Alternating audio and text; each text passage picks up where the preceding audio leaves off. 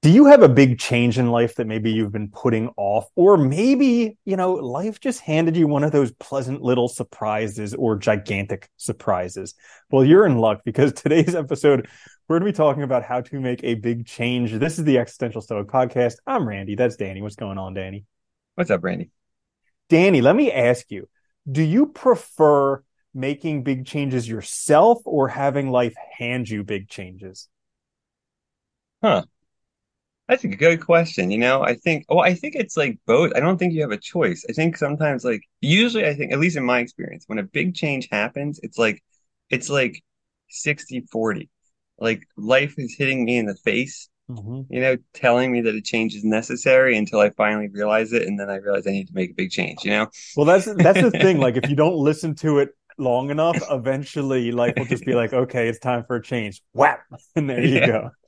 but, you know, the funny thing is, like I think we're so resistant to it, but at the same time, like it's also like when our when we can see the best, like with the most like quality changes in our lives that are the best for us too from those you know those moments. mm-hmm. You know, I just read this book called Lessons in Chemistry, and it said that change is in our chemistry. Go figure. Really? I mean, change is everywhere. yeah, and courage is the base of all change. So, anyways, that being go. said, uh, we're going to share a few quick tips for how to make a big change in your life or how to deal with a big change if one just got handed to you. So I will go first. My first one for how to make a big change is don't make it a big change.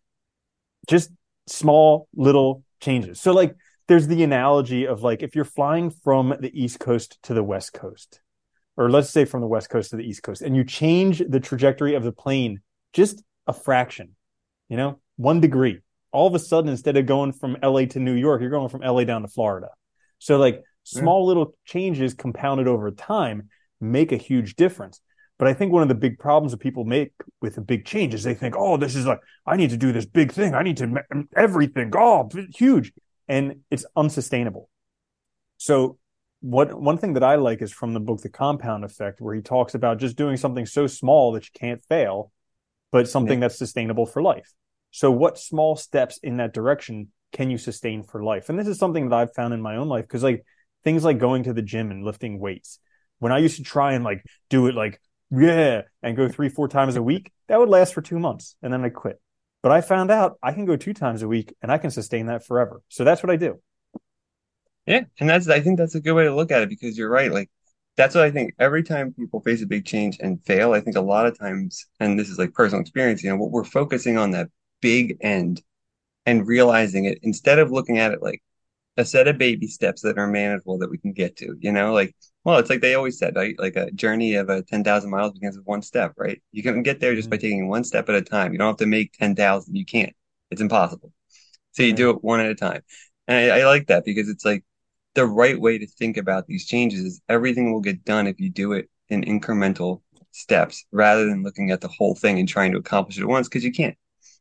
Yeah, I think the problem is they call them baby steps, and everybody's like, "I'm not a baby." When yeah. they should call them like smart steps because anytime something's labeled smart, like smartphone, smart car, smart this, people smart love TV, it. people love it because they feel retarded, and they're like, "Hey, if it says smart, then I must be smart." So I'm gonna do some smart steps. I'm a smart person. Yeah, there you go. they should. It is all labeling. It does help. Uh, my first one for how to make a big change or whatever, or face it, is uh face your fears and identify them. I think this is super helpful because like a lot of times we focus on like the change we're trying to make rather than like what terrifies us about the change. And those things that we fear are probably going to be huge hurdles that either prevent us from making it, totally cause us to get off track, or cause us to hide back in whatever original thing we had going on that wasn't really working for us. So like, and I've experienced this in my own life. Like if you don't face your own fears and know what they are and identify them, and once you identify them, it's much easier to just overcome them and just know, like, okay, I feel this way. That's okay. I can still do this. It's just fear, or it's just, I'm just scared of X, Y, or Z. And I can actually get through that now because I know what I'm actually facing rather than just some like, you know, imagined monster in the background that's going to like destroy me if I go that way, you know? Mm-hmm. Yeah. Isn't it interesting how like if you don't face a fear, it'll just get bigger and bigger and just like be more constricting around your life. And you just, And then like once you face it, maybe not immediately, but then it kind of disappears and you can look back and you can be like, did I, I was really scared of that. Like yeah. it's Dude. almost, it, it doesn't make sense. Dude, I've had that experience like student loans. Oh my God. When I first, it felt like this, like it felt like somebody was pushing down on me with like a million pounds of weight. And then once you deal with it, it's like, oh, and like deal with it in the sense of like just take care of the basic, you know, like I wasn't like deal with it like I didn't pay it all at once or anything, but like you just feel so much better once you address the issue. And it's so funny, but that happens all the time. yeah. yeah. Just need to name the fear and go after it. Yeah. Uh, so my next one for how to make a big change is this is kind of like once you decided the direction you want to go, burn the boats. Like you heard there's that there's that old story about whatever I don't know if it was the Romans or the Trojans or some some myth some yeah, myth did somebody they, you know they went to war and just to make sure that the guys fought extra hard they burned the boats. Can't turn back. So they either need to win or die. And I think that's an important concept because a lot of people dip their toes in stuff. They're like yeah I want to be this and I want to be that and they just kind of dip their toe in. And they're like oh, I tried for a week, it didn't work. You know, yeah. I knew it wasn't going to work. I tried a week, it didn't work. And so, but like when you when you actually make a decision that like this is what it's going to be, and I'm just going to do it until, because anything worth being good at is worth being bad at until you until you can get good at it. So like once you just make up your mind that I'm going to do this until you just burn the boats, make sure you can't turn around, and then just keep going or die. Yeah, yeah. yeah. or perish because you can't get back anymore. Yeah, you know, it's funny that that is true though, because I noticed like I remember um when I was struggling with switching careers, like I was like there was part of me that was like, you know, I've been doing this for so long. Maybe I could keep doing what I'm doing, sort of like keep continuing the one direction, but also do something else. And it's like really not sustainable and you're not making commitment, you know? So like it wasn't until I finally like just like was like, you know what, I quit the graduate program that I was in and then just stopped bothering with any more like nonsense at work and just focus on other things that it really got better because you commit yourself to a different angle totally. Instead of trying to be half half or like whatever like dipping your toe in and just never getting there. You know it's true and we do that because i think we're afraid of that's another fear right? You're afraid of that change and leaving what you know is normal even what though happens if, if none of it works? Yeah. well then you just figure it out i mean i face that on a daily basis where like i just i worry i have a bad habit of worrying and like i worry what if it all falls apart? Yeah. And it's already fallen apart multiple times in my life and somehow I've kept going. So like yeah. the answer is if it falls all apart, well then I just keep going until I figure it out. But like there's the constant worrying of just like, well, what happens if it and it's just a bad habit. It is, yeah, it is. And it's hard too, I think, because like especially if you're doing something like on your own, like rather than like within an organization like it it's it's scary because like it feels like it could fall apart at any moment because you're the only thing holding it up right? It makes it very hard too. That's the other side of it. Yeah that's a good one. My second one actually i think goes pretty well is practice self-compassion too.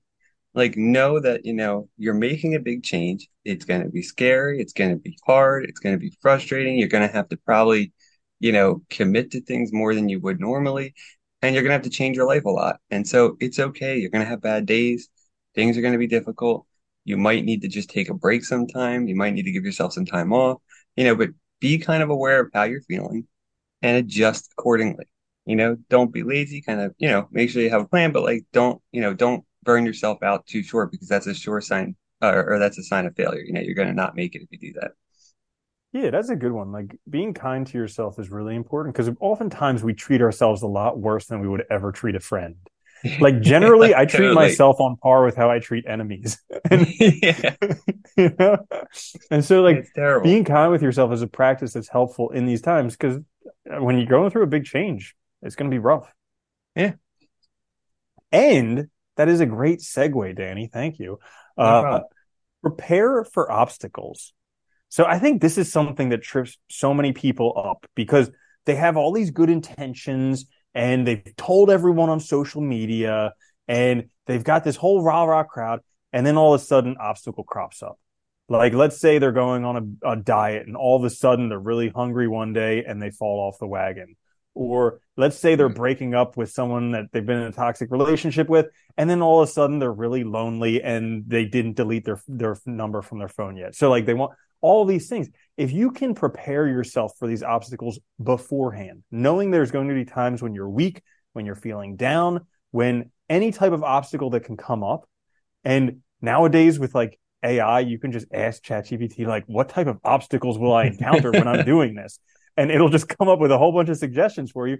And that way, you know what you're going to face. And for each one of those obstacles, you can have a few ideas for how to handle them. So now, when you're on that diet and you fall off the bandwagon, you can be like, oh, you know what? This happens a lot. Tomorrow I'm back on it. Okay. Just make, don't make it two days in a row. Or like, if you're in that if you're in a relationship and you dial an X, just be like, oops, that was a mistake. Let me call somebody who's actually good for me, a friend, a family member, talk with them, and then delete the X's number. Yeah. That's a good one too, though, because it is that is like a very self compassionate method too, because it's also like you can't stuff is going to happen. Like you're gonna have. I mean, I think this is our biggest mistake we make when we make changes is we get excited and we think we're gonna do it perfectly. It's gonna be like a straight line from A to Z, right? I'm like gonna nail this. Yeah. yeah, yeah. And we get excited, especially when it's new, because I think like you know, you feel like you're making a lot of progress, things are going really well, but then something's always going to come up. There's always going to be, you know, you don't know. You might respond bad to something one day, or have a bad emotional day, or whatever, and then things get just totally derailed. And if you don't like address it and be easy on yourself, it's going to make the whole effort a failure. And instead, it could just be one bad day or one bad afternoon or one mistake. Who cares? Move on. Mm-hmm. Those are just part of any process. Yeah. Bingo. I like that one. That's a good one. My last one for how to make a big change is just get some routine set. Doesn't have to be a lot. It can be a little, just something to kind of structure your day. We talk about this a lot. I think it's very helpful. Anything like, you know, bookending the day with like a couple routines like journaling, reading, uh, meditation, any kind of like yoga or something, anything that's like kind of good for you can help you kind of keep some sort of regimented schedule. Because I think that's really helpful because a lot of times we make a big change, we don't know exactly what to expect. And it can be really hard to keep a schedule going because it's just, you know, there's a lot of unknowns. So having something to kind of structure your day can help you kind of start the day and end the day, at least in a way that's like normal and consistent.